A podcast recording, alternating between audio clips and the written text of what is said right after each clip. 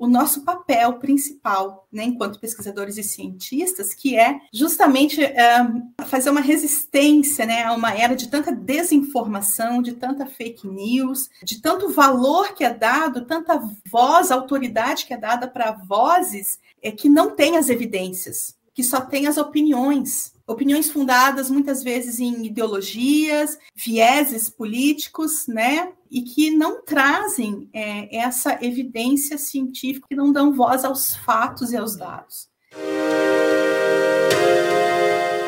Olá, eu sou o Logan Nobre, um dos editores de marketing científico da revista ETZ, Novas Práticas em Informação e Conhecimento. Começa agora mais um episódio do podcast Revista ETZ uma ação do projeto de extensão Ciência Aberta e a Gestão da Informação Científica da Universidade Federal do Paraná, a UFPR. No episódio de hoje está comigo Janete Saldanha Ambar Estevam, que é doutora em Tecnologia e Sociedade pela Universidade Tecnológica Federal do Paraná, a UTFPR. Ela trabalha no Instituto Gases de Ciências Sociais na Alemanha e tem pesquisas em ciência aberta, dados abertos e reuso de dados científicos. E é sobre isso que nós vamos começar agora. Janete, seja muito bem-vinda ao podcast e Revista Dizer. Obrigada, obrigada, Logan, obrigada pelo convite. É nosso, Janete. Aproveita e já te apresenta aí para o nosso público te conhecer melhor, diz quem você é, de onde você veio, de onde você fala hoje, né? Hoje que tudo é remoto, tudo é virtual. Diz o que você estudou, enfim, esse é o seu momento aí de brilhar. Legal. Atualmente moro em Colônia, né, Köln, uma cidade aqui na Alemanha. É uma cidade que fica uma das sedes do Instituto, né, do GAZES. É um instituto para as ciências sociais, então trabalha com dados científicos, pesquisas em, em níveis supranacionais, opera vários instrumentos, vários surveys, armazena dados científicos e também provê vários serviços de tecnologia para mais de 40 repositórios de dados aqui na Alemanha. A minha formação, eu sou bibliotecária pela UFPR, daí fiz é, o mestrado e o doutorado no programa multidisciplinar Tecnologia e Sociedade da UTFPR, e desde então tenho atuado na área né, de tecnologia e sociedade, principalmente voltado aos dados científicos, reuso de dados dentro das ciências sociais. Quando a gente fala de dados científicos, existem várias implicações, dependendo de qual domínio ou de qual área do conhecimento a gente está falando mas o meu campo de atuação é especificamente dentro das ciências sociais. Também tenho um pé no mercado, na área de proteção, privacidade, e atuo também ajudando as empresas a se adequarem à Lei Geral de Proteção de Dados, questões de segurança da informação, é, e compliance aí com as regras de privacidade, né, não só no Brasil, como em várias partes do mundo. Obviamente que isso também tem uma interface com dados científicos, principalmente nas ciências sociais, onde a gente tem dados coletados, dados tratados de pessoas, né, que são titulares de dados, então eles também é, é uma interface que precisa ter esse cuidado e essas medidas de proteção com relação aos dados pessoais e aos dados pessoais sensíveis dessas pessoas que são envolvidas nas pesquisas como um todo. Nossa, tu faz bastante coisa. Me conta aí que horas que tu dorme. Quero saber. Pois é, às vezes da meia-noite às seis a gente faz alguma coisa ainda, né? Não, mas eu, eu procuro é, ter um sono aí mais ou menos de seis a sete horas. Muito é bem. Bastante coisa. oh, tu já falou um pouco, mas eu queria que você desse mais detalhes sobre a sua trajetória acadêmica, né? Conta pra gente como é que surgiu o seu interesse por ciência aberta, por dados abertos, por esses temas que você pesquisa, esse e outros, né? De onde surgiu isso? Ah, ótima pergunta. É, eu trabalhava na indústria, né, uns 10 anos atrás, então não tinha muito espaço para pesquisa, para pesquisa acadêmica, mas eu sempre gostei de viver nos dois mundos. Eu acho que a gente não pode ficar nem tão dentro da academia, nem tão só dentro do mercado. A gente tem que ter uma visão mais híbrida e conseguir articular, né, e ser aí um tradutor. Eu, eu venho, meu background do doutorado é a teoria torrede, então a gente tem que ser, funcionar mais ou menos como um tradutor entre esses dois mundos, porque eles são interdependentes e é, beneficiam a sociedade como um todo. Daí saí do mercado mais ou menos em 2011 para terminar o, o, meu mestrado. Na época, o meu objeto de estudo era uh, memórias institucionais, memórias organizacionais, principalmente na área de ontologias. Então, eu desenvolvi um framework, uma ontologia para memórias institucionais, que era um assunto bastante em voga na época, é, e uma preocupação das empresas como um todo, principalmente as empresas de histórico familiar, né, de registrar aí o seu a sua memória, a sua trajetória, e isso é também uma das ações de gestão do conhecimento dentro das, das organizações. E isso também estava muito vinculado à área de gestão por processos, então eu acabei é, levando o mestrado nessa linha, e aí uh, finalizei o mestrado e aí entrei como servidora da UFPR no sistema de bibliotecas, né? Minha formação de graduação é biblioteconomia, então fiz a graduação é, nessa área, atuava como bibliotecária na, no mercado então, passei a, a atuar na, na, área pública, nas universidades, na biblioteca universitária, trabalhando mais ou menos com o que eu trabalhava antes, que era a parte da educação continuada, universidade corporativa, mas agora universidade pública, gratuita e de qualidade. Eu sempre digo que a universidade pública é a escola pública, né? Do pré ao doutorado, eu sempre estudei em escola pública. A escola pública tem muito valor, ela é muito importante, e tudo que eu tenho hoje, que eu sou hoje, eu devo a essa condição é, que o país me deu, e por isso que eu, mesmo hoje fora, procuro devolver isso de alguma forma, com palestras, ajudando as pessoas que me procuram, e, enfim, né, nesse tempo, pelo menos, que eu estou aqui. E aí, o meu interesse na área de dados científicos foi justamente quando eu precisei desenvolver o meu projeto para doutorado, em 2015, que aí eu fui procurar quais seriam, então, as maiores contribuições que eu, como bibliotecária de um sistema de bibliotecas de uma universidade, que maior valor eu poderia agregar ao meu público-alvo, que são os pesquisadores. Na graduação, na pós-graduação, a gente sempre trabalha com pesquisa no fim das contas. E aí eu comecei a ver uma tendência mundial que já existia, já muito consolidada em outros países, principalmente por questões de, não assim, legislações, mas de exigências, né, de agências de fomento, que era justamente a gestão dos dados da pesquisa, a gestão dos dados científicos, a gestão de tudo aquilo que era gerado como evidência dos resultados das pesquisas que eram realizadas. E aí eu vi que havia uma lacuna de pesquisa no país em relação a esse tema, principalmente na área da capacitação dos pesquisadores, na capacitação dos estudantes, dos pós-graduandos, em relação a isso. Então, à medida que havia uma exigência maior das agências de fomento, uma exigência maior dos programas de financiamento, por exemplo, um grande programa que aconteceu na Europa, o Horizonte 2020, que começou em 2014 até 2020, todos os contratos, né, para se conseguir qualquer tipo de financiamento desse programa, exigiam, passavam pela disponibilidade ao final dos projetos dos conjuntos de dados, dos dados brutos que foram coletados e utilizados no desenvolvimento de cada uma das pesquisas. Então, eu vi que isso era uma tendência, eu levei bastante tempo para fazer o projeto, justamente para poder pegar um tema bastante relevante que pudesse contribuir com os meus é, clientes, digamos assim, né? Com, pessoal, com as pessoas com, com as quais eu trabalhava na época. E aí desenvolvi um framework no doutorado, justamente para atender quais eram as principais necessidades de, de habilidades e de capacitação dos pesquisadores no reuso de dados científicos, mas dentro do escopo das ciências sociais. Um grande erro dos estudantes é querer, assim, muitas vezes propor um tema de pesquisa muito extenso e acabar não dando conta. Então, eu fiz um recorte muito específico e por isso que hoje eu trabalho no GAZES. É, o GAZES é um instituto é, que fornece produtos e serviços, né, tanto de tecnologia quanto de pesquisa também, financiado tanto pelos estados federais, né, quanto por outros órgãos de outras entidades de pesquisa é, também pelo Ministério de Educação e Pesquisa, que é o nome na Alemanha esse, justamente para oferecer né, para a sociedade como um todo o melhor que se tem, né, a fronteira em tecnologia e em pesquisa na área das ciências sociais. Olha, você escolheu alguma coisa para pesquisar que é assim extremamente acadêmica, muitas técnicas, mas ao mesmo tempo utilizável em qualquer governo, em qualquer organização pública ou privada, em qualquer lugar, você vai aplicar isso que você estudou, né? Você, eu acho que você foi muito feliz em escolher esses temas de pesquisa e ao mesmo tempo eles são extremamente aplicáveis, né?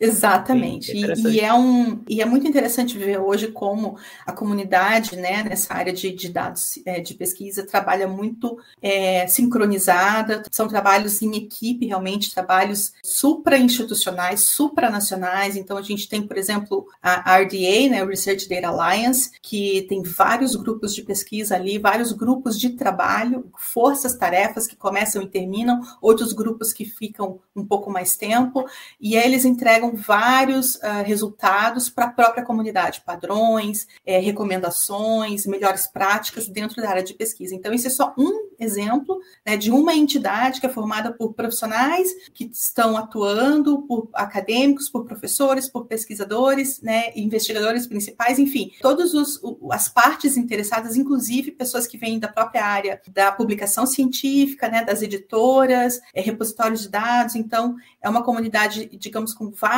olhares, né, com vários stakeholders que fazem é, estudos em conjunto, colaborativos. Eu tenho a oportunidade de participar de algum deles, para entregar valor a essa comunidade que, que usa né, esses resultados, então, de todos esses grupos. E aí, além das forças-tarefas, existem também outros eventos, webinars, seminários, em que a comunidade divulga e os seus, eh, enfim, os seus resultados e recebe feedback da própria comunidade. Então, quando você vê, por exemplo, um padrão de estação de dados ou um padrão de meradeira esquema, né, os, os códigos de, de metadados para dados científicos, isso não surgiu assim alguém foi tomar banho, teve uma inspiração e criou um código desse. Isso é um trabalho com muitas mãos, um trabalho colaborativo e multidisciplinar. Aí a gente consegue ver o valor também da multi e da interdisciplinaridade, onde essas pessoas trocam conhecimentos para justamente criar algo novo e relevante para toda a comunidade acadêmica.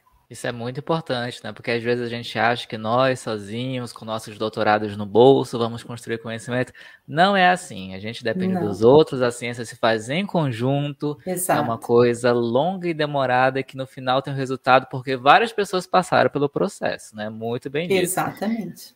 Né? E a Janete citou uma coisa aí que foi ontologia. Se você está ligado aqui no podcast Revista TZ, você sabe que a gente tem um episódio sobre ontologias gravado com o professor Fabrício Mendonça, que é referência mundial em ontologias e é daqui do Brasil. Então, se você quer saber um pouco mais sobre ontologias, eu vou deixar o link do episódio aí na descrição. E, Janete, quando você estava lá, uma garota, iniciando a sua vida na pós-graduação, jovem, cheirando a leite, lá no mestrado, lá no comecinho, tu já se imaginava, mulher, que depois de uns anos tu estaria trabalhando ainda com pesquisa, você já queria terminar o mestrado e ir logo para o mercado de trabalho, entrar logo numa empresa, você já queria, desde lá muito jovem, seguir a carreira acadêmica. Como é que era a sua expectativa e como você terminou hoje, para mostrar para as pessoas que nos acompanham aqui, que às vezes a nossa trajetória acadêmica a gente planeja, planeja e sai de outra forma, e tá tudo bem, né? O mundo é assim dinâmico. Lá no mestrado eu não estava tão leite assim, eu já tinha dois filhos. Olha aí. É, então, fiz inclusive um mestrado com dois filhos pequenos, tive uma cirurgia de coluna no meio do mestrado, né? As coisas não são tão simples quanto a gente planeja. Mas o interessante é que eu comecei esse planejamento lá na minha adolescência, na verdade. Quando eu fui estudar inglês, então eu não tinha condições, como eu falei, eu sempre fui de escola pública. Lá na minha adolescência, a minha mãe conseguiu com bastante esforço uma bolsa de estudos para mim numa entidade que ensinava inglês. Então, enquanto muitos colegas iam fazer outras coisas divertidas, né, no contraturno, eu ia para a escola de inglês. Como eu tinha bolsa, eu tinha que entregar um certo nível de nota e frequência, então, de outra forma, eu perdia essa, essa condição. Então, lá, quando eu entrei na, na graduação, né, eu já tinha essa. Claro que até hoje não é perfeito, tá? E essa utopia de perfeição, se você esperar ter tudo perfeito para fazer algo, você nunca sai do lugar, você tem que agir com as ferramentas que você tem na mão hoje. É, foi por conta desse ativo, né, desse conhecimento que eu consegui uma, um emprego como bibliotecária, um dos critérios era ter o idioma estrangeiro, porque a gente trabalhava com muito material de fora, né? Material, eu trabalhei 10 anos para o Grupo Boticário, então um do, dos critérios para ser contratada era esse, e eu fui contratada praticamente ali no mês da minha formatura. Então foi muito rápido, e ali eu fiquei 10 anos, fui me desenvolvendo, e ali eu vi que eu era muito curiosa, né? E eu queria é, avançar e trazer o estado da arte também para andar de mãos dadas com o estado da prática. Né? Então, por isso que eu digo que a gente tem que manter o pé nos dois mundos, né? Não dá para ficar só em um deles. A gente precisa conhecer a prática, como aplicar né, o que a gente aprende, senão ele fica um conhecimento que não tem aplicação. E não que eu seja utilitarista na, na visão do conhecimento, não é isso. A minha visão é muito beneficiar, né, um, como um processo de retroalimentação, beneficiar a sociedade como um todo. Por isso que eu acabei atuando mais na área de reuso de dados. Esse é o meu tema de interesse, porque os dados são gerados, são publicados são disponíveis, tem uma série de vantagens e valores, mas eu só consigo realmente mensurar isso a partir do momento que eu reuso, nem que seja para fazer um escrutínio, uma reprodução daquilo que foi feito e validar aquele resultado de pesquisa. É, mas voltando à questão do mestrado, então eu é, já era casada, já tinha dois filhos, fui no peito e na raça fazendo, claro, com apoio da família, com apoio de várias pessoas, com apoio do meu marido, com apoio da minha mãe, apoio de, dos filhos, inclusive, que apesar de serem pequenos, entendiam, conversava bastante com eles. Daí eu esperei né, um pouco mais, esperei mais alguns anos até é, entrar no doutorado novamente voltar, digamos assim, para uma carga intensa né, de estudos, foi quando eu acabei voltando então para o TFPR, né, para o programa que me acolheu no mestrado e pude dar continuidade a essa trajetória. É, então eu vejo que são várias peças dentro de um jogo de xadrez, mas que de uma certa forma foram planejados. Né? O, meu, o meu planejamento para trabalhar, ter uma experiência fora do Brasil,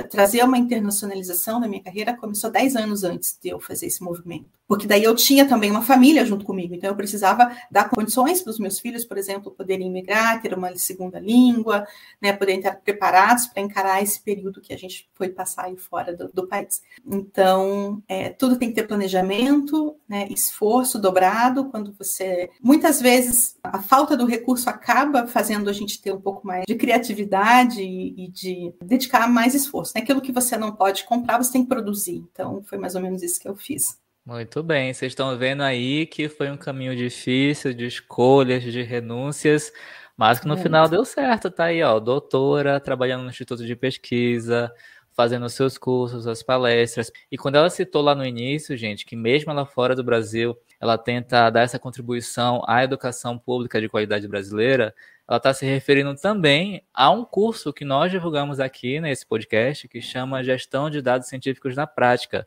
do qual a Janete foi uma das professoras voluntárias. Esse curso ele foi gratuito para todo mundo que quis participar, e as professoras também foram professoras voluntárias. E uma das professoras foi a professora Janete, que conversa aqui com a gente agora.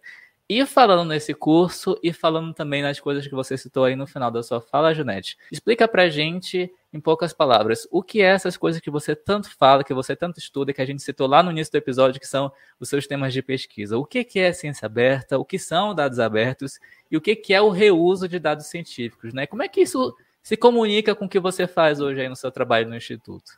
É uma pergunta complexa, mas eu vou tentar ser em breves palavras, fazer, respondê-la em breves, em breves palavras. Bom, vamos começar uh, com a parte aí do próprio reuso de dados, né? O que, que são os dados científicos ou dados de pesquisa? A literatura ainda não está muito uh, em acordo, né, com relação à terminologia alguns chamam de um jeito, outros de outro. Aqui, pelo menos na Europa e, e, aqui na Alemanha e no Research Data Alliance, a gente trata como dados de pesquisa. Então, toda pesquisa ela precisa de uma evidência. Né, quando o pesquisador ele vai fazer qualquer tipo de levantamento, qualquer tipo de claim, né, ele vai dizer, olha, isso aqui é isso, isso e isso. Né, ele precisa ter uma evidência para comprovar aquilo que ele está alegando, né? Suas alegações ou suas hipóteses. Então, às vezes ele parte de uma hipótese e aí vai tentar comprová-la ou não. E, enfim, como funciona todo o método científico. E aí ele precisa dessas evidências, e cada área do conhecimento tem evidências diferentes. Então, por exemplo, estão encontrando mais fósseis de dinossauros, então isso são evidências né, da presença desses animais em determinada época aqui sobre o planeta. Mas cada área tem o seu, né? Então eu posso fazer uma pesquisa com pessoas, perguntar opiniões, perguntar sobre sentimentos, sobre visões, sobre dados mais simples, como cadastrais, idade, altura, peso, enfim, qualquer tipo de dado que, condensado e analisado, gere um embasamento para algum tipo de alegação científica, desde que a coleta também tenha sido feita dentro do, dos padrões do método científico, sem esquecer a parte ética, né, desse levantamento de dados, considerando aí os, os, padrões éticos da academia e o respeito à privacidade e à proteção dos dados pessoais. Então, você tem um conjunto de dados e esse conjunto vai, obviamente, embasar os seus resultados, mas ele precisa também estar disponível num formato aberto e sem barreiras de acesso. Aí a gente fala mais da ciência aberta, da retroalimentação, da disponibilidade desses dados de forma aberta, ou seja, não proprietários, que eu não tenho uma barreira para poder enxergar esses dados, e o mais aberto possível, né? As open as possible, o que a gente diz, porque não necessariamente eles vão estar 100% disponíveis e abertos sem qualquer tipo de restrição. Nem que seja um cadastro, nem que seja um, ali uma justificativa ou um acordo de confidencialidade, eventualmente, que o pesquisador vai precisar assinar para ter acesso aos dados produzidos por alguém. Então, alguém ou alguma instituição, algum grupo de pesquisa desenvolveu, coletou, compilou esses dados e então esse, essa, essa pessoa, essa entidade disponibiliza esses dados num repositório. E aí, uma parte interessada, pode ser um outro pesquisador, né, pode ser uma própria agência de fomento que às vezes faz algum tipo de escrutínio para validar aqueles resultados. Então, a ciência aberta está muito vinculada à transparência né? Porque antes eu dizia, olha, aqui a maioria das pessoas que tem essa característica X tem esse problema de saúde. Tá, mas onde é que está a evidência disso? Então, para fazer uma reprodução e realmente chegar à mesma conclusão daquele pesquisador, ou pelo menos ver que ele está fazendo um, está apresentando um resultado que não foi maquiado, né? Como a gente diz, eu preciso ter acesso aos dados brutos, aos dados que são originais para aquelas evidências. Isso traz várias vantagens. A primeira é a própria transparência do pesquisador, é, é um requisito para financiamento, então muitos, muitas agências hoje, a, a, a entidades né, que financiam pesquisa em qualquer nível, exigem essa disponibilidade do não só do resultado final, do artigo, da tese, dissertação, do projeto, mas também dos dados que embasam esses resultados na verdade, isso é uma grande janela de oportunidade para outras disciplinas. Então, hoje nós temos acesso a dados é, de outras disciplinas que nós podemos também avaliar e reusar. Os dados da própria disciplina. Então, eu posso, por exemplo, hoje acessar. Vou te dar um exemplo prático de uma pesquisa que a gente tem aqui. Qual é a relação da identidade daquele cidadão de um determinado país, da sua identidade nacional, em relação às religiões, por exemplo?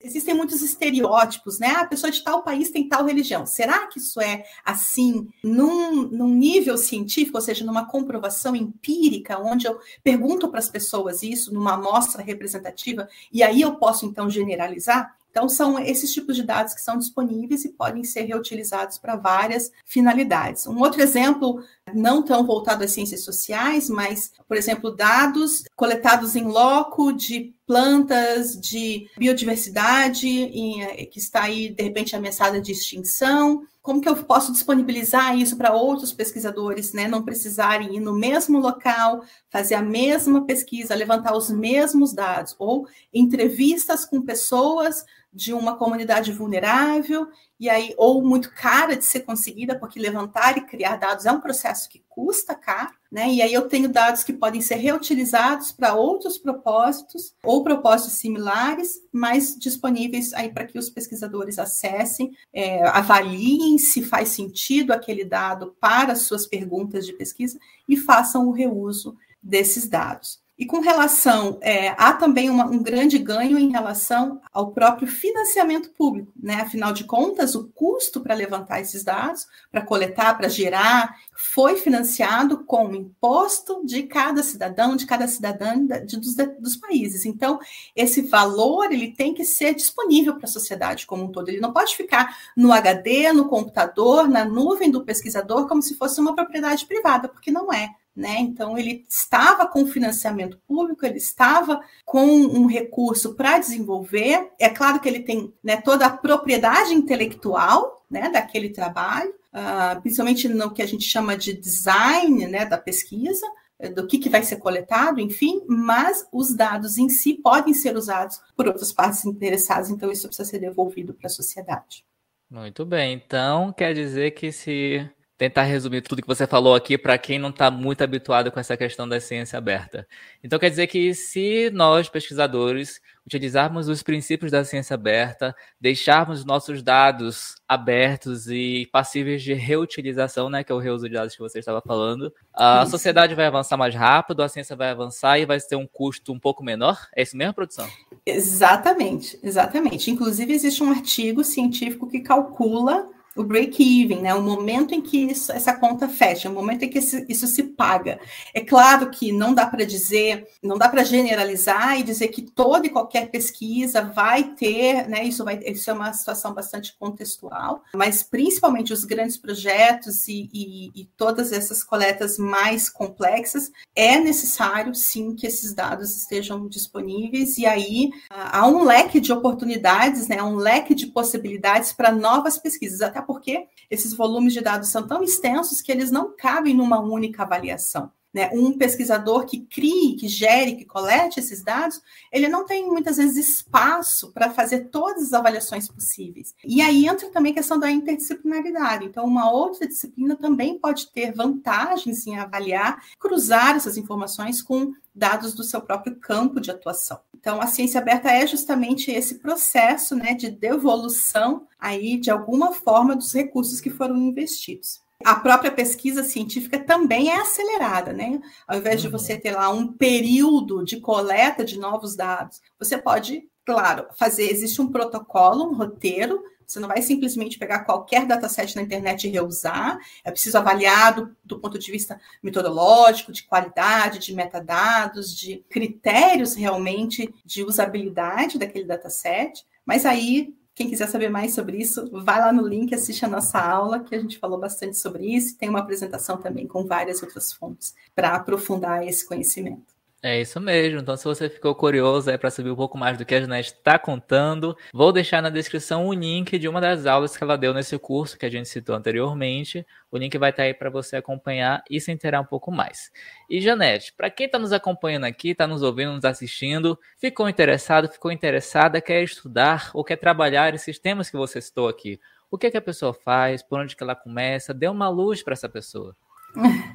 Olha, a primeira coisa é se inteirar na literatura da área, né? Fazer uma pesquisa. Hoje a gente tem, por exemplo, no Brasil algo que é bastante raro, não existe em outros países, que é um modelo de disponibilidade de, de artigos científicos que o portal da CAPES oferece. É, até a última conta que eu fiz eram mais de 400 bases de dados, então as pessoas podem começar a pesquisar né, sobre isso, ler sobre isso, se interar com outros profissionais da área e aí avaliar como isso pode acrescentar e agregar valor à sua própria pesquisa. É, e o caminho é esse. Acho que para qualquer pesquisador, uma língua estrangeira né? O, hoje o inglês acaba sendo uma língua mais dominante, ainda que hajam várias, né, existam várias críticas sobre isso. Não tem como fugir disso, porque é, é uma situação que está posta. Então as pessoas têm que ler inglês, têm que buscar é, esses materiais, principalmente das, dos países ou das entidades ou das universidades que estão mais à frente, que já caminharam um pouco mais dentro desse tema. É, e aí começar a fazer e entregar os seus resultados também nessa área mas principalmente uh, o conhecimento também de como avaliar esses esses dados, né? no caso específico do reuso, é necessário um conhecimento a mais em relação às características dos dados, aos, aos formatos que esses dados estão disponíveis, né? É um CSV, é um Excel, é um, um, formato de um pacote estatístico, se familiarizar com essas ferramentas, porque para que você tenha acesso a esses dados e reuse, você precisa ter os drivers, né? Os softwares que abrem esses pacotes. Nem todos são proprietários, muitos são acesso aberto também, o próprio software é acesso aberto, como é o caso do R, mas é um conhecimento técnico que precisa também ter um tempo aí investido para adquirir essas habilidades, né? Entender um pouco sobre as licenças, né? Quais são as permissões de reuso, quais são os tipos de embargo, quais são os tipos de restrições de acesso. É, eventualmente pode existir lá um dado que seja mais fechado ou embargado por um período. Então, se familiarizar realmente com os conceitos e aí procurar as vagas, né? Então, existem várias, várias vagas, pelo menos fora do Brasil, que eu conheço, várias instituições, e essas vagas estão disponíveis. O LinkedIn é uma ferramenta bastante relevante nesse contexto. Ainda que a gente venha de uma, um background científico, né? As empresas utilizam essa ferramenta, então, ter o seu currículo em inglês atualizado, né? Para quem pensa em trabalhar numa área fora do Brasil, por exemplo. Dentro do Brasil acaba ficando mais a questão aí de, de concursos, né, de vagas para professores e, e, fazer esse caminho primeiro da capacitação, da pós-graduação e aí se inscrever e participar de um desses concursos para poder atuar na área. Então ficam aí as dicas da Janete para você que quer trilhar este caminho. Conta aí pra gente, além da vida de professora, de pesquisadora, quem que é a Janete? O que, que você gosta de fazer no seu tempo livre? Quais são os seus hobbies? O que que o seu Lattes e o seu LinkedIn não contam sobre você? Não contam. Tá bom. Uh, bom, no último ano, como é um ano de mudança, né? Eu não tive muito tempo fora do trabalho, porque é uma série de adaptações, né? Não só ao trabalho, à nova posição, mas imagine que você sai da sua casa, no seu bairro, para ir na padaria e você simplesmente vai, não é algo automático. Imagine que você chega num lugar e que você não sabe o nome da rua virando a esquina e você precisa de um mapa para qualquer deslocamento num idioma que você não tem familiaridade, né? No meu caso aqui o alemão. Então foi um ano bastante, está sendo um ano, né, bastante desafiador, né, de várias de vários perrengues que eu falo assim, os perrengues que as redes sociais não contam, né? Então eu acabei não tendo muito tempo para me dedicar aos hobbies, enfim, né? O que eu faço, o que eu gosto de fazer, eu jogo basquete. Então isso eu consegui manter, jogo basquete uma vez por semana. Não é um esporte muito popular entre mulheres, então eu jogo com um time que só tem uma moça, uma mulher e os outros são, são homens. E é muito legal, porque assim, eu fui super bem recebida. Então foi muito tranquila a minha experiência nesse sentido. E eu gosto de fazer macarrons, é meu segundo hobby. Eu faço macarrons. No Brasil eu tinha um forno praticamente profissional para fazer. Nunca fiz profissionalmente, sempre para a família, para os aniversários, mas eu gosto de fazer bem feito, então acabei adquirindo um forno mais profissional. E até aqui, por enquanto, eu não consegui adquirir o forno, só a batedeira. Então, de vez em quando eu tento arriscar, mas não dei certo ainda com o forno que eu tenho. Uh, e claro, né, enfiar na minha, na minha agenda, na minha rotina, né, o aprendizado da língua. Então, além das horas de trabalho durante o dia, tem mais as horas extras, né, de aprendizado do idioma. E aí lidar com todas essas uh, novas adaptações tem sido um desafio, cada dia mais. Mas os grandes leões a gente já matou. Agora estamos só lidando com os menores. E agora, valendo qualquer assunto, se você pudesse dar uma indicação cultural para as pessoas que estão nos acompanhando, algum livro, um filme, uma série, um podcast, que indicação seria essa? É, assisti recentemente né, um filme que é baseado num livro, é Against the Ice, o nome do, do filme, Contra o Gelo, né? É Two Against the Ice é o nome do, do, do livro de 2003, um livro de Lawrence Millam. E o filme está no Netflix, então ele é uma expedição é, o nome da expedição é Alabama, né, é uma expedição da Dinamarca, é uma expedição científica na Groenlândia. Eu, eu quero indicar esse filme e, quem quiser ler o livro posteriormente, justamente porque mostra o esforço né, para coletar uma evidência científica contra uma opinião. Então, existia ali uma luta, uma, uma certa disputa de uma certa região da Groenlândia então, os Estados Unidos eles é, estavam alegando que era uma região que, que, aquela que essa parte era uma ilha, porque tinha um rio no meio e pertencia então a, aos Estados Unidos, quando na verdade pertencia à Dinamarca. E essa expedição aconteceu justamente para em, em loco ter que coletar essas evidências para poder demonstrar isso. A gente está falando 1890, por aí até 1909, 10, então foi alguns anos de várias intercorrências nesse assunto. E aí essa, essa reivindicação foi completamente refutada com base nas evidências científicas. Claro que para isso, infelizmente, né, foram perdidas vidas humanas, é, é, bastante inspiradora ali a história desse cientista que permanece, então, depois, ainda mesmo que ele tenha passado por alguns, acho que uns dois ou três invernos lá, sem resgate, tendo que lidar com problemas mentais. Né? Não vou dar tanto spoiler do filme, mas no final é, tudo acaba bem e ele acaba retornando e, e, e dedica a sua vida, então, a essa pesquisa. Então, eu achei uma história, assim, bastante inspiradora, né, do ponto de vista sobre o nosso papel principal, né, enquanto pesquisadores e cientistas, que é justamente é, fazer uma resistência, né, a uma era de tanta desinformação, de tanta fake news, de tanto valor que é dado, tanta voz, autoridade que é dada para vozes é, que não têm as evidências, que só têm as opiniões opiniões fundadas muitas vezes em ideologias, vieses políticos, né? E que não trazem é, essa evidência científica, que não dão voz aos fatos e aos dados. Então, esse filme me inspirou bastante nesse sentido. Não é da minha área, né? Não sou dessa área, mas me inspirou bastante dentro desse princípio né, da nossa colaboração enquanto profissionais da informação, profissionais da ciência, e entregarmos realmente esse valor uh, mais pautado, né, completamente pautado em, em dados e fatos do que em opiniões ou em disputas políticas, etc. Então, eu deixo aí é, Contra o Gelo, é o nome em português do filme que está no Netflix. Olha aí, Boa indicação, gente. Um filme, um livro e que conversa com a ciência, com os dados científicos, com método científico. Gostei, isso, não conhecia, isso. mas vou assistir. Vou procurar para assistir. Exatamente. A indicação da Janete estará aí na descrição do episódio. Bom, Janete, muito obrigado por ter aceito o convite e ter vindo aqui conversar conosco. Eu que agradeço agradeço e parabenizo vocês por mais esse canal, né? Isso é algo também que faltava, né? Nós estamos sempre nos canais muito tradicionais, né? Das publicações científicas, que acabam às vezes sendo uma barreira para a população em geral. Então, que bom que nós estamos abrindo os leques, né? E, e entrando, participando das redes sociais e de outros formatos, em outros formatos de comunicação para que a gente possa divulgar e mostrar realmente esse valor e trazer é, a sociedade cada vez mais perto da, da academia e do trabalho, do, dos resultados da ciência. Obrigado.